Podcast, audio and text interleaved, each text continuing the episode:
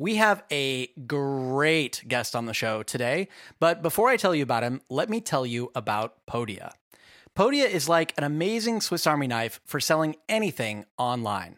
It's an all in one digital storefront where you can sell courses, memberships, and digital downloads all in one place. The cool thing about Podia is that they eliminate all of the technical headaches. You don't have to install anything. You can host your sales pages there, your files, your checkout process. You can even do your email marketing and newsletters right from Podia. Fizzle Show listeners get 15% off of Podia for life by signing up for a free trial over at podia.com slash fizzle. That's P-O-D-I-A dot com slash fizzle. Thanks to Podia for sponsoring the Fizzle Show and for supporting independent entrepreneurs like you and me.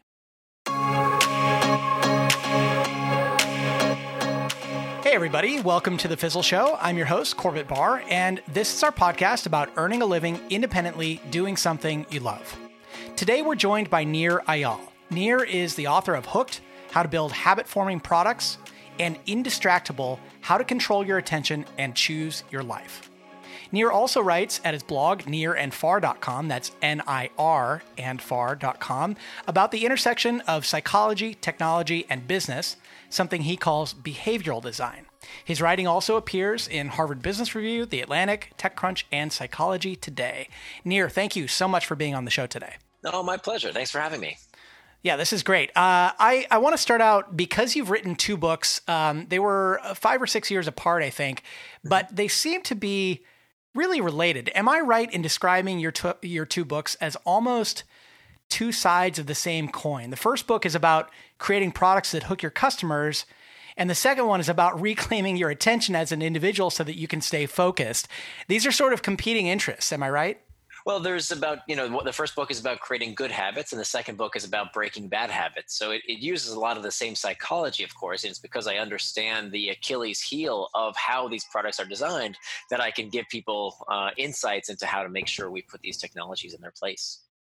And you come from this um, from a place of having built businesses yourself. Um, tell us about the startups that that you built, and were you always interested in psychology, or, or did you come at this because you had some goal in mind of, of trying to get more users or, or keeping them to stick around?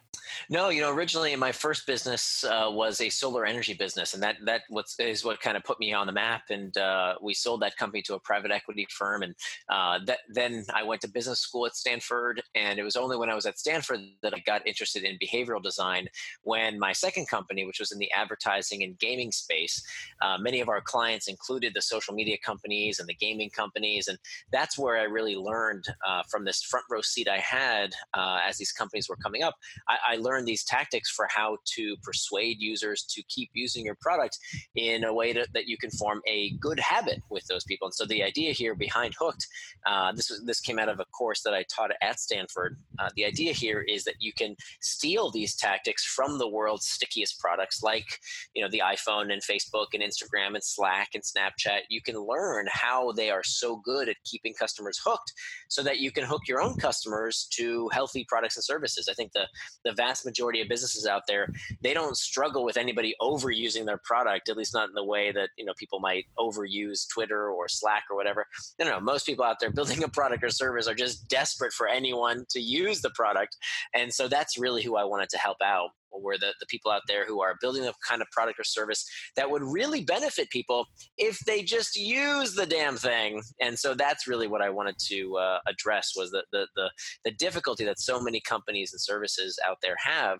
in uh, building the kind of products that people use because they want to, not because they have to. I mean, think about how amazing that would be for your business if you didn't have to spend all that money on advertising or uh, send all those spammy messages to get people to come back? What if people came back to the product or service because they wanted to out of habit? Uh, that is exactly what these masters of habit design do uh, when you think about these big tech companies. And so I wanted to give the blueprint for how anyone could do that. I love it, uh, and and teaching online courses is the perfect example, I think, for a lot of people as entrepreneurs because we know that if our users, our students, just invested the time and completed the course that we built and spent so much time investing in, uh, that they would get some incredible results from it. And yet, in, in the online course space, we see that completion rates are so bad. Um, horrible. They're, they're horrible. I think something less than 10% of people who start an average online course uh, unless it's in the context maybe of of a degree or something. But if you're just doing it on your own for self learning or or for your career, less than ten percent of people end up completing those. So this is the perfect example. Wouldn't it be great if we created an online course and people were dying to get through the whole thing? Right. Um, and so, so this I, is exactly how the book has been used. In fact, one of my investments was in a company called Kahoot, and Kahoot used the hooked model to get kids hooked onto learning. And so they use the hook model for exactly this purpose. And that, that would be a great example of how we can use healthy habits to improve people's lives. Nice. All right. Well, I'd love to get to, into some examples. Um, first, I guess for uh, thinking about people who you know are, are aware of social media and, and how addictive it is and and you know fa- you mentioned Facebook and uh, Instagram especially I think there's this feeling that those companies may be using some disingenuous tactics or that they may know some dark arts of ways to manipulate us into using those things. Do those companies do things that um, would make the average entrepreneur squeamish to implement, or um, are they really just masters of psychology and uh, and it ends up being more us that becomes hooked on them and, and not so much them architecting it in a way? Well, the, these products are not um, they're not drugs, right? We're not injecting Instagram. We're not freebasing Facebook here. Uh, we need to put this stuff in perspective. That lots of things are potentially addictive and don't addict everyone. I mean, clearly, you know, even if you think about things that are much more addictive than technology, think about alcohol, right? Many people uh, drink alcohol. We have a glass of wine or dinner, but we're not all alcoholics and yet somehow it's become uh, you know the, the, the the popular narrative is that these things are addictive to everyone and that is clearly not the case. I mean we're talking about single digit percentages of people who actually become addicted.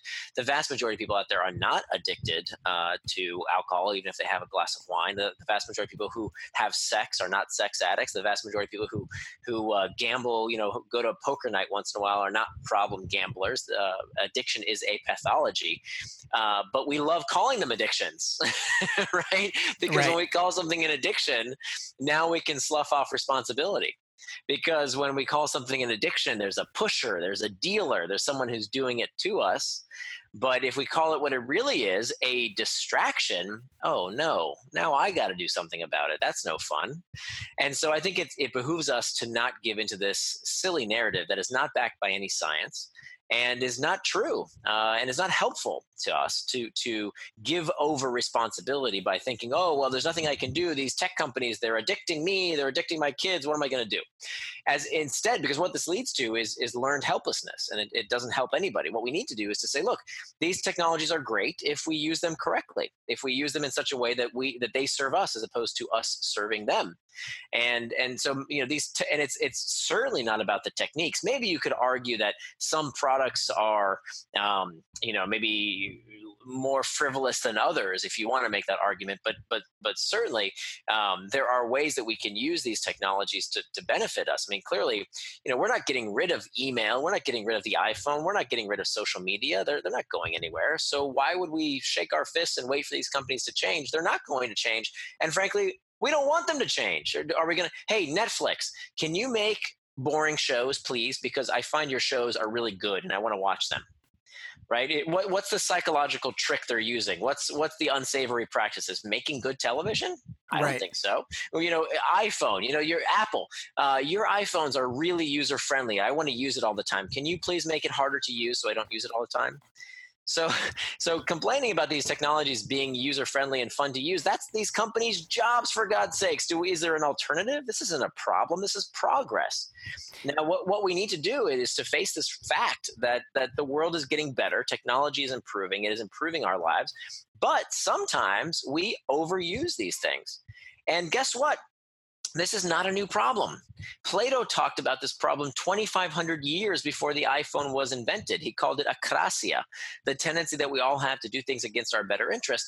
And, you know, let's be honest with ourselves. If Zuckerberg tomorrow said, you know what, I'm sick of this. I'm, I'm turning this all off. Screw everyone. Facebook is going dark. No more Instagram, no more WhatsApp. I'm done. Do we really think people are, would, would suddenly start reading Shakespeare and Chaucer in their spare time? Of course not. We would be just as distracted as we were with with Facebook. We would just find other things as we always have. People have always been getting distracted by one thing or another. What we keep doing with every successive generation whether it's you know in the 1950s they said the comic books were melting your brain and the radio and the novel and rap music and rock and roll music and video games. Every generation has their freak out moral panic without addressing the root cause of the problem. And if we don't address the root cause of the problem and we keep complaining about the symptoms which is what i think we currently see in this manifestation of our technologies we're, we're blaming the symptom as opposed to understanding the cause of the disease and is understanding the cause of the disease something that companies like Facebook and Instagram are better at? Uh, are those products actually more not addictive. I don't know what, what word you would like to insert engaging, instead. Engaging, engaging, fun, engaging, fun useful. Uh, are those products really that much more engaging, fun, and useful than the countless other photo sharing apps or social media apps that have been created? What is the the difference maker for those that uh, break out and and become part of the social fabric versus the countless others that that end up just flopping or or going away? Well, there's there's three pillars to every successful product, and uh, this came out of Reid Hoffman from LinkedIn. Uh, this is called the GEM framework. That every successful product needs growth, engagement, and monetization. GEM, GEM, growth, engagement, monetization. So there's never a magic bullet it's always a combination of these three things that you know a company will be really good at growth. And i think if you look at facebook they you know that there was a lot of ways that their growth team was just stellar in terms of growing the company. Some things they did frankly on the growth team were were not so savory. You know it used to be back in the day you could import your entire address list and people did that all the time. Today i think people are much more savvy about not doing that sort of thing uh, but at the time you could do it. Uh, and then you've got engagement. You've got how do you bring people back? That's kind of where i specialize in is is these uh, the, how we can build a product that people want to keep using, and then you've got monetization, right? How do you uh, how do you uh, extract revenue uh, from from your customers and users in a way that can can support the company and help the company grow? So these things are interact they they interlace, but each is necessary but not sufficient. So it's about it's about all three. And uh, for all of these products, you know, eventually they have to become for for them to to to really dominate uh, and and to gain two billion users like Facebook has. Uh, they really have to become a habit. Mm-hmm. Can you talk about uh, how a product becomes a habit and um, what, uh, as a product maker, we need to do to to try to make our products more of a habit for our users? Sure. So the hooked model, which is what I described in my first book, Hooked, is about these four basic steps of a trigger, an action, a reward, and finally an investment. And it's through successive cycles through these hooks that customer preferences are shaped, that our tastes are formed, and that our habits take hold. So every hook starts with a trigger. Typically, it's an external trigger. So it's some kind of ping, ding, ring, or thing that prompts you to action. The action is the simplest behavior done in anticipation of a reward. So it's opening the app, it's scrolling a feed, it's pushing a play button, it's any simple behavior that gets you to the reward. The reward is something that scratches the user's itch and yet leaves them wanting more. So it's typically a variable reward, some kind of uncertainty, some kind of, of, of, of variability that keeps us checking in. So uh, variable rewards are seen in all sorts of products. Uh, it's what makes the news interesting. It's what makes a good book is the variability of what's going to happen next.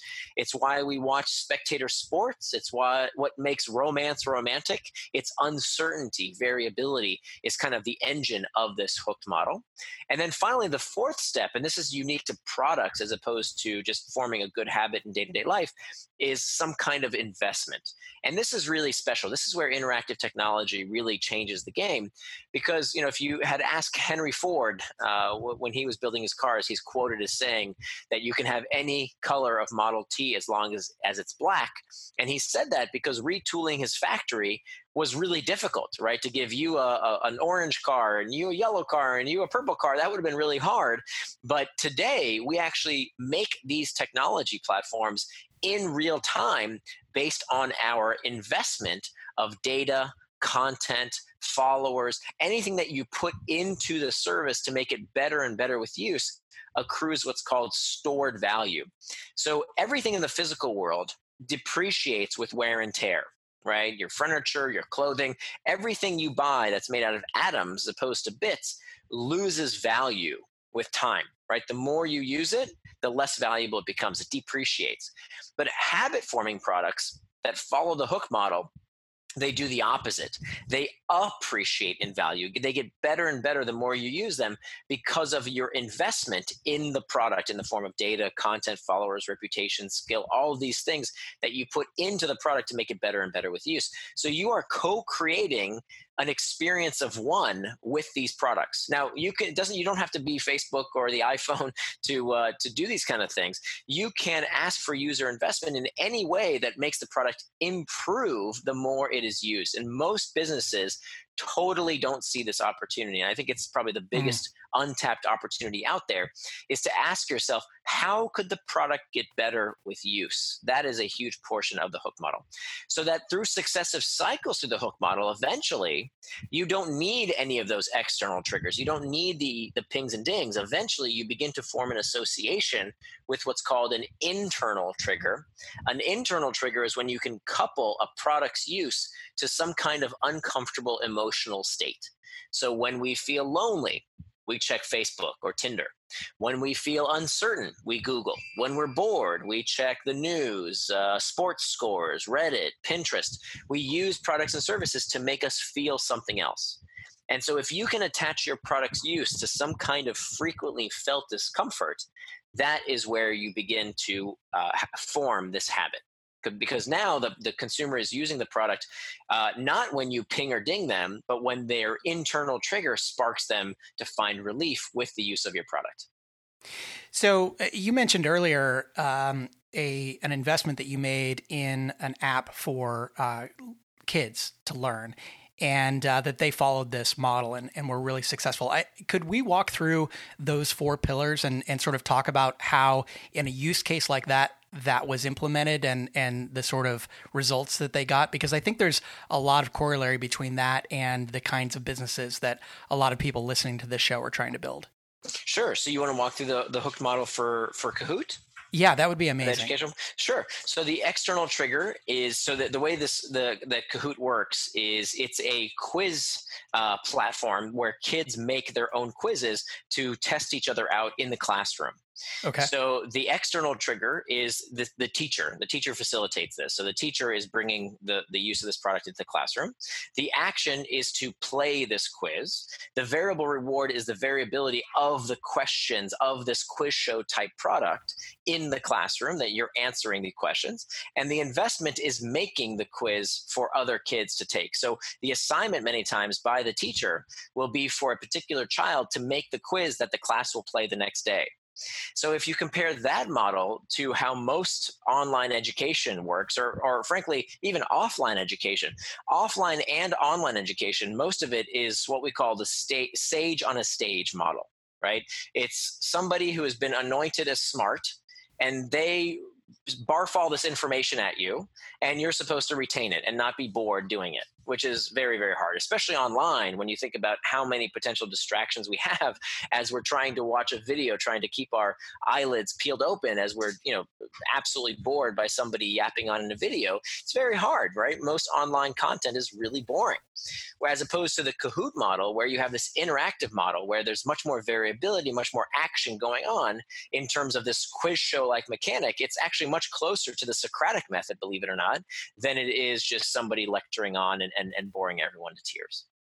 And and so if if you don't have a captive audience, uh, if you don't have a classroom full of people physically, you have to come up with something that can trigger them. What does that end up being typically for for digital products? Yeah, so it can be all sorts of things. If you think about uh, Duolingo, for example, the language learning app, I've worked with them in the past. Um, so the external trigger, of course, can be a ping or a ding, right? It's some kind of notification. But eventually, what they want the consumer to do is to have a certain time in the day. It becomes a routine in their day, like brushing your teeth or making that cup of coffee. It becomes something that you do every day around the same time. And what they eventually find is when they have formed a habit with their user, it's based on that certain time of day. Okay, so every day that I'm in the bus, as opposed to listening to music or a podcast or you know putzing around on Facebook, instead I'm going to teach myself a language on Duolingo. Got it. So uh, it starts as some sort of digital alert. Uh, could be an email, notification, something like that. But the goal is to move your users towards not needing that all the time. In fact, what happens if an app just always relies on the external trigger? Does it never get over that hump? Right. It's it becomes you're you're at risk of uh, of always relying on that message, and that's that can be a precarious position because you know hopefully you own that that communication channel. So if you have the privilege of earning the right to send someone a notification on their phone that's great. You know most companies have to buy that from somewhere else right? We have to pay google to list us. We have to pay for facebook ads. We have to pay for advertisement uh, in a magazine or a newspaper or on television. You're renting that attention as opposed to owning it. And so the problem there of course it's very expensive and you're constantly competing on price and features right? So think about Geico, for example. Car insurance would never be a habit. It just doesn't, it's not purchased enough, it's not used frequently enough to ever become a habit. So what does Geico have to do? They send, they have these commercials, and we've all seen them a bajillion times that say, you know, Geico will send you 15% on car insurance. Well, the next company comes around and says, oh, yeah, well, we'll save you 20% on car insurance. And they undercut them. And so you're constantly battling it out based on price and features and price and features as opposed to when a company has a habit that is a huge competitive advantage because a habit is defined as a behavior done with little or no conscious thought. So when you consider google for example you know they own 85 90% of the search engine market. Why? Is it because they have the best search engine? No, I think that's BS. That if you look at head to head comparisons, when third parties have studied what people think about Google versus Bing search results, it's actually a 50 50 preference split people can't tell the difference if they don't if they strip out the branding and they don't know whose search results are who they turn out they, they like both search results equally. And yet google has 85 90% of the search engine market. Why? Because of habit. When you google something you don't ask yourself hmm i wonder if there's a better search engine out there. No you just do it with little or no conscious thought. And so that's really the power of habit. It is a competitive moat a barrier to entry for your competition when somebody has a habit with your product. Now, there are all sorts of competitive moats. We've got intellectual property, we've got um, uh, economies of scale. There's many different types of, of uh, barriers to entry, but habit is one of those that we can form through quality product design because you know growth, as I talked about earlier in that GEM framework, you can always buy growth right? You can always raise a bunch of money from a venture capitalist and invest in a bunch of ads to, to drive growth, but you cannot buy engagement. Engagement has to be designed into your product. It's not something you can just bolt on afterwards. And so it's very important to consider that if your product requires a habit, by the way, not every business needs to be habit forming. Plenty of companies are not habit forming. It's just that every company that needs a habit needs a hook. Yeah, and in in our case, um, most of our listeners are are not directly paying for access to users. They're investing their own time to create content, whether it be a blog or a podcast or or YouTube videos, to attract users. So they are investing something. Um, they're investing their time, and I, I I think what I'm hearing is if you're going to be investing that time and your product doesn't have engagement, then you're you're wasting that time. You're wasting that money that you might be spending on Facebook ads.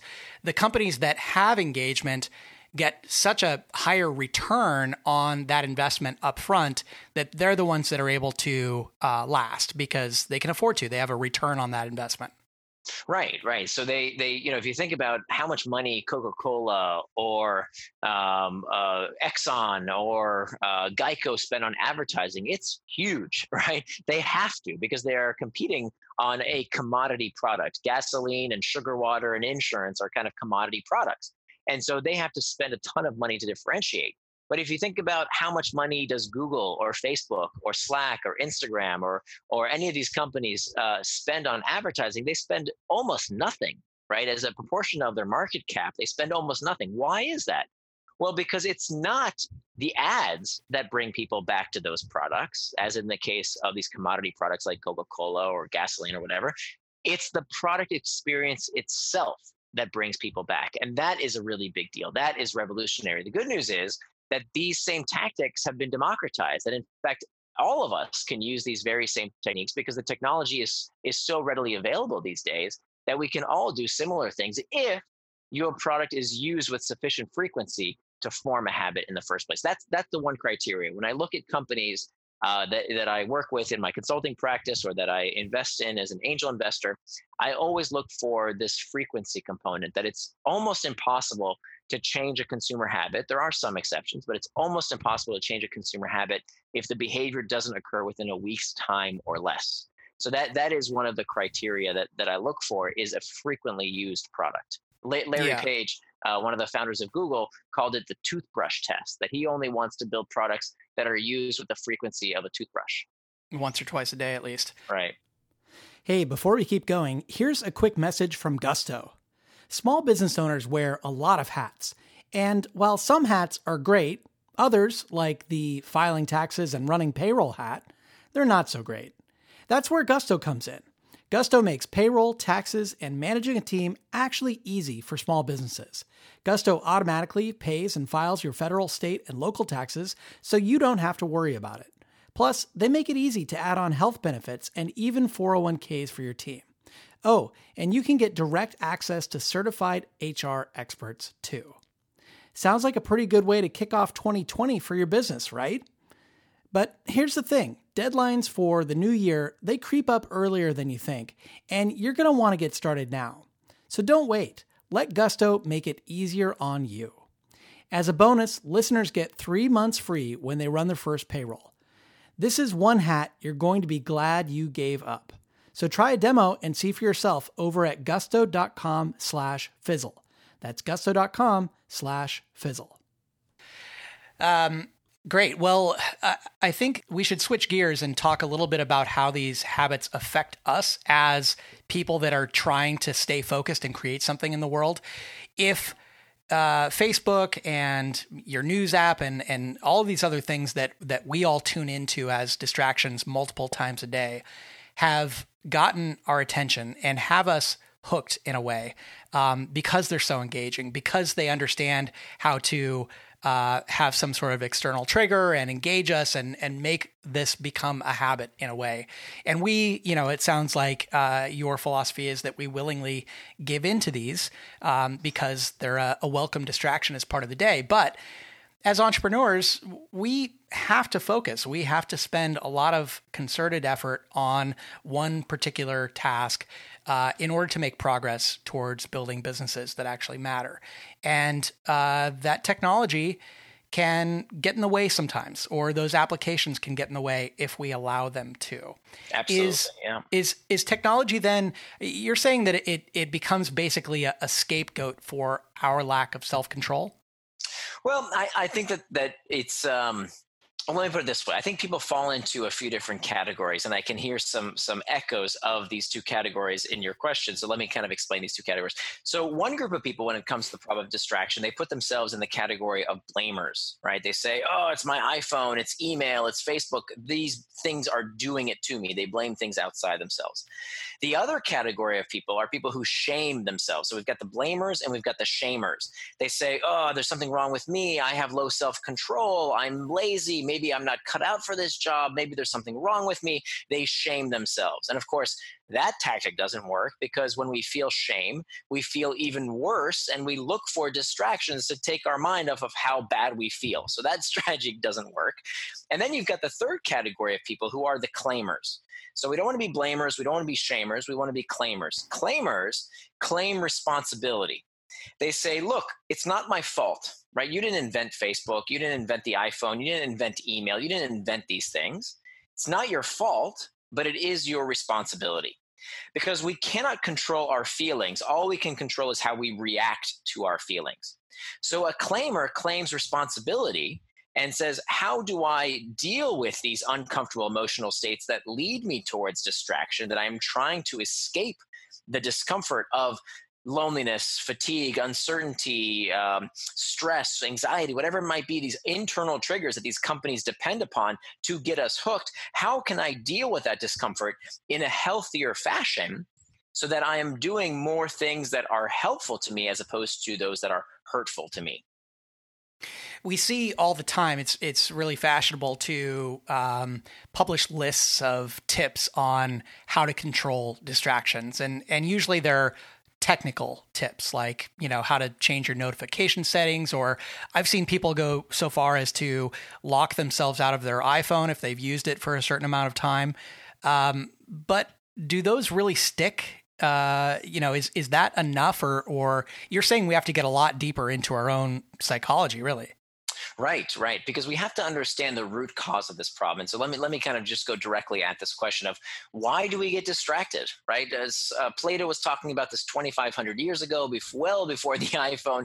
What is it that that gets us distracted when we know what to do? Why don't we just do it? I mean, we have all the information. Who doesn't know basically how to lose weight, right? Who doesn't know that eating chocolate cake is not as healthy as a healthful salad? Who doesn't know that if you want to have better relationships with people you love, you have to be fully present? Who doesn't know that if you want to do better at your job, you have to actually do the work, especially the stuff that you don't feel like doing that other people don't feel like doing either? That we all know this. And if you don't know, everybody's got access to Google. You can quickly figure out how to get stuff done. The question is, why don't don't we do the things we know we need to do? So, to answer that question, we have to take a step back and we have to answer a really first principles question, which is why do we do anything? What's the root cause, uh, the, the root of human motivation? Why do we do everything we do? And most people will tell you that it's about carrots and sticks, right? It's about the pursuit of pleasure and the avoidance of pain. This is called Freud's pleasure principle. And I would argue that is not true. That we don't do things because of the pursuit of pleasure and the avoidance of pain, but in fact, it's pain all the way down. That everything we do is about the need to escape discomfort. Physiologically, we know this to be true. This is called the homeostatic response. If we feel, uh, if we go outside and it's cold, the brain says, Ooh, this doesn't feel good, put on a jacket. If we go back inside and now we're too hot, the brain says, Oh, now I'm too hot, that doesn't feel good, take off your coat. If we're hungry, we feel hunger pangs, and so we eat. And when we're stuffed, we eat too much, right? The brain says that doesn't feel good, stop eating. So those are physiological sensations. And of course, we know the same to be true to our psychological sensations. So when we're bored, we check. Uh, we, we check the news, we check stock prices. If we're lonely, we check Facebook. If we're uncertain, we check Google. We use these products and services to satisfy these uncomfortable sensations. So that means fundamentally, if all behavior is prompted by a desire to escape discomfort, that means that time management is pain management. And if we don't understand that fact, that this is the root cause, this is why we do everything, and therefore it is why we get distracted. Distraction is an action like any other. Then, if we don't face that fact and have a toolkit for dealing with these uncomfortable sensations, we will always get distracted by one thing or another. So, time management is pain management. What do you, what do you mean by that, and and how does that affect me looking at my to-do list today and then deciding that uh, I can do that tomorrow or I can do that later. Yeah. So why do you feel that discomfort, right? What what is it that is driving you away from doing what you plan to do? I would argue that you can use any of the life hacks and the gurus techniques and all the books you've read on personal productivity, but if you don't feel like it, and you have habituated to turning to a distraction, to anything that takes your mind off of that discomfort, that is what you will turn to with little or no conscious thought. And so that's where we have to start. We have to arm ourselves with a toolkit for what to do when we feel these uncomfortable sensations, as opposed to, ah, whatever, let me just watch some Netflix or eh, I'll deal with it tomorrow. Let me go do something else right now. We have to understand what is that discomfort that is leading us towards distraction. And, and let me just explain this dichotomy.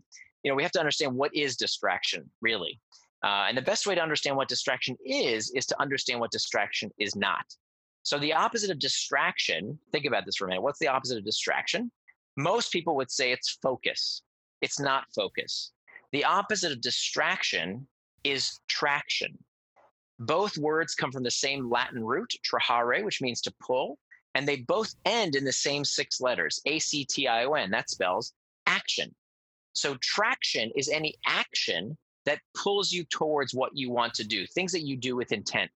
The opposite of traction is distraction, anything that pulls you away from what you plan to do with intent. So, this is really important for two reasons. Number one, anything can be a distraction. So, if you sit down at your desk, as I used to do many, many times, sit down at my desk and I'd say, okay, now I'm going to work on that big project. Now I'm going to stop procrastinating. I'm finally going to do the thing I plan to do right after I check email. right? How many times that happened? And we feel like, oh, email, that's a productive thing. That's kind of something I need to do anyway. No, BS. If that's not what you plan to do with your time, it is a distraction. It's what we call pseudo work. Because if it's not what you plan to do with your time, it is just as much of a distraction as playing video games. So anything can be a distraction. And conversely, anything can be traction.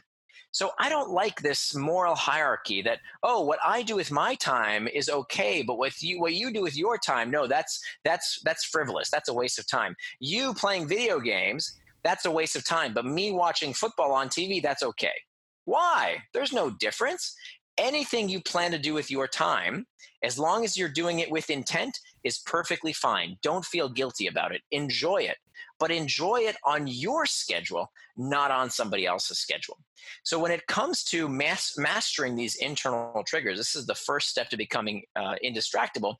We master these internal triggers in order to help us use these internal triggers, use this discomfort of stress, anxiety, uncertainty, fatigue, whatever it is that we're feeling, to lead us towards acts of traction rather than letting it get us distracted. So, um, can you give us an example of that? If if we're feeling so, the the first step it sounds like is self awareness because when we're acting on habit, we're sort of on autopilot and and we may not even be conscious that we're doing these things. We just happen to find ourselves in email or happen to quickly find ourselves reading the news or something because of this habit that's formed. So self-awareness is the first step it sounds like to recognize that we're feeling this twinge of something mm-hmm. that is the common trigger that leads us to checking the news unconsciously Right. So self self awareness is the first step. It, when we start to feel that, how how then do you replace that, and and what do you replace that with? Right. So there's a whole section on the book devoted to this, but let me give you some really concrete tips, some things that I could that, that I think you can use starting today. What we know is that when we can master those internal triggers, when we can first identify them, as you said, and simply writing it down, psychologists tell us that literally just writing down that sensation I'm feeling bored, I'm feeling anxious, I'm feeling uh, uh, stressed, fatigued, whatever it might be. If you could just write down that sensation, that's the first step because then you start to gain agency over it. Then, what we want to do is to not deal with that sensation with contempt but to deal with it with curiosity. So back to that example of the blamers versus the shamers. The shamers say, "Oh God, I'm distracted again. There's something wrong with me. I have such a short attention span. Maybe I'm lazy." You know, they they shame themselves, and that only creates more internal triggers. Similarly, many people they they stick with what's called pure abstinence. And so pure abstinence is when we deny ourselves something and of course, the problem with pure abstinence is that it tends to backfire. So think about when you tell yourself not to do something, it's almost like uh, taking a rubber band and pulling it. Okay. So, for example, if I said right now, I do not want you to think of a white bear. don't think about it. Don't do it. Don't think about a white bear. What are you thinking about? Yeah, the white of bear. Of course, you're thinking about nothing but a white bear.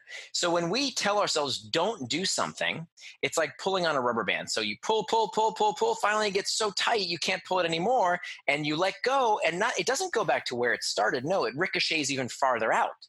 This so, I, this literally just sorry to interrupt, but this literally yeah. happened to me just last week. I, I was I had had it with uh, with checking the news obsessively all day. You know, we've got this like drama happening in politics, and and I've been addicted to it. Well, or or engaged in it, as you would say. yeah. And um, and so I decided, you know, I'm I'm just not going to allow myself to read any news before 6 p.m. And you know that lasted all of maybe seven days or so and uh, and then i was right back to it because i, I just it, i i found other things to replace that with and yeah. it wasn't productive stuff yeah, interesting. Okay, so here's what we do instead of strict abstinence because strict abstinence can work with some things. Or for example, if you're a recovering heroin addict, you know, strict abstinence may not be a bad thing, but because you can remove it from your environment. But what happens when you're trying to abstain from food, right? Let's say you're on a diet. Well, we have to eat, right? We can't completely abstain. I used to be clinically obese. I know all about this. It's very, very difficult. The same with technology, the same with the news, frankly. You can't just escape it completely. So, a much healthier tactic, and by the way, the reason that strict abstinence is, is so, so oftentimes backfires is remember when we said earlier that the root cause of all human behavior is a desire to escape discomfort. Well, what you're doing when you use strict abstinence by telling yourself, don't do it, don't do it, don't do it, don't do it. okay, fine, I'll do it. That relief of the tension of telling yourself, don't, don't, don't, don't, don't, don't, feels good. It's kind of like if you really have to pee and then yeah. you finally get to relieve yourself and it feels good, like, oh, the relief. You're training your brain that the only way to get relief is to do the thing you don't want to do. Right. And so that's why strict abstinence backfires. So, what's the alternative? The alternative is what's called the 10 minute rule. The 10 minute rule, I didn't create this. This comes from acceptance and commitment therapy. It's a decades old practice. And here's how it works you can give in to any distraction as long as you do it in 10 minutes. 10 minutes of doing what psychologists call surfing the urge, because these uncomfortable emotional states, these internal triggers, they crest and subside kind of like a wave. And so your job is to ride that wave like a surfer on a surfboard. So if it's, oh, I, I want to have that piece of chocolate cake, but I know it's a distraction. That's not really what I want to do. I really want to go check the news right now, but I promised myself that I would work on this project. And so that's not really what I want to do. So don't tell yourself, don't do it tell yourself, fine, I can give in. I can have that chocolate cake. I can check the news in just 10 minutes of surfing the urge. So here's what I want you to do. For 10 minutes, and sometimes I'll just take out my phone, I'll say set a timer for 10 minutes, I'll put my phone down. And then my job for those 10 minutes is to contemplate that sensation, to explore it with curiosity, not with contempt, but with curiosity. What is it that I'm experiencing? Just feel that sensation and talk to yourself the way you would talk to a good friend struggling with this. Okay. So in those 10 minutes, you can either surf the urge and do what I just described, or get back to the task at hand. And you will find that nine times out of 10, before those 10 minutes are up, you'll be back to doing the thing that you wanted to do. And so that's how this 10 minute rule works. That's just one, that's just the tip of the iceberg. There are many, many other techniques as well in the book. I love it. So, um, and and what I love about the approach uh, in the book is that it's based on this underlying fundamental thing that we have to deal with um, because it's not just the technology. It's not just the way the apps have been engineered. It's it's something much deeper and we have to understand that first before we can apply these techniques. And and and I love that your techniques aren't just uh, you know how to change the notifications on your phone uh, although that may be part of it it it, it goes a lot deeper than that. Um, Nir, I, I, I, would love uh, if we could wrap things up uh, with two things. Uh, first is just a silly question, which is you got me thinking, I wonder what Plato was distracted with back then if it wasn't his phone. I mean, we don't even remember what we used to be distracted with, but yeah. I wonder what it was for him. All sorts of things. I mean, there there is no shortage, right? Gossip and and sports, you know, spectator sports and uh, politics. I mean, we we will find something to distract ourselves no matter what. We're really good at that because look, you know, one of the myths I think in the self help industry these days is that if you're not happy all the time, if you're not satisfied with your life, that something's wrong with you. And I think that is a very pernicious belief because think about it logically for a second if there was ever a species of Homo sapiens who were, or I should say, a group or you know tribe of Homo sapiens who were happy all the time, who were satisfied with their life, our relatives, our ancestors, probably killed and ate them. well, that would not be a beneficial evolutionary trait to be satisfied. Our species is designed to be perpetually perturbed. That is what evolution has bestowed upon us.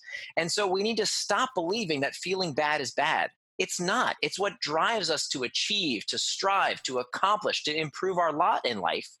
What we have to do is to learn how to use that disquietude to help us do things that are provide traction in our life as opposed to trying to escape that uncomfortable feeling with a distraction. This is uh, a perfect segue to my last question. And I apologize that I only left you a few minutes to answer this because I'm sure we could do a whole episode on it. But could you settle for us once and for all, or give us something else to dig into um, to answer the question Does social media make us depressed and lonely? Is it something about the the media itself that actually makes us feel depressed and lonely, or is that something that that we would feel anyway? Yeah, so I'm going to give you the answer to every com- to every complex question that has ever been asked. This one too. The answer is it depends. It's it's it's not a simple answer. It depends on so many factors. It depends on who you are, how much you're using, what you're doing when you use social media, and what you would be doing instead of using social media. So, so does, does that make sense? Because you know, like let, us say you're someone. If I told you, um, you know, I uh, I use social media five hours a day, and then you would tell me, oh my gosh, that sounds like way too much. And I would say, yeah, but you know what? I, I used to have a drinking problem, and I found that connecting with other people who are recovering alcoholics online is what I have replaced drinking with. I need that emotional support. Well, then you say, oh, wow, that's actually not such a bad thing, is it, after all? Because being on social media is much healthier than, than drinking your problems away. And so it's, it's a complicated question. I would say, as a general rule of thumb, social media is a wonderful supplement, it's not a good replacement. Mm we need those in-person interactions. And so part of what i talk about in, in this in, in indistractable in my book is about turning your values into time. That if one of your values is to be a, an available friend and we know that for our psychological well-being we need to see people we need to understand others and, and to have others understand us. It is critical for our psychological well-being and so we have to make time for that in our day. Part of the reason that we are experiencing this loneliness epidemic, and this started back in the 1990s, Robert Putnam wrote about it in his book Bowling Alone in the 1990s. It did not start with social media. We have had a collapse in the social, the, the, the regularity of social inter- institutions in this country. It used to be you would bowl with your friends, you would go, you know, join Kiwanis Club, you would attend the church group. Well, these organizations, uh, you know, many of them don't exist anymore. And it's not because of social media. It occurred decades before social media. And we need to restore these institutions so that we can have a regular place on our calendar to meet with others. And the way we do this is by doing it ourselves, right? Do you have a regular Friday night with your buddies? Do you get together for Sunday brunch with your friends, right? Getting together and having friendships is incredibly important, but we can plan that time in our schedule. So that's the second step to becoming indistractable is about making time for traction, turning your values into time. Nir, this has been incredibly useful. Thank you so much uh, for being on the show today. My pleasure. Thank you for having me. You can find more from Nir Eyal over at nirandfar.com. Again, that's N I R and far.com. And you can find his latest book, Indistractable, on Amazon. As always, you can find links to everything that we talked about today over at fizzleshow.co. This was episode 357. I'm Corbett Barr, and until next time, thanks for listening to The Fizzle Show.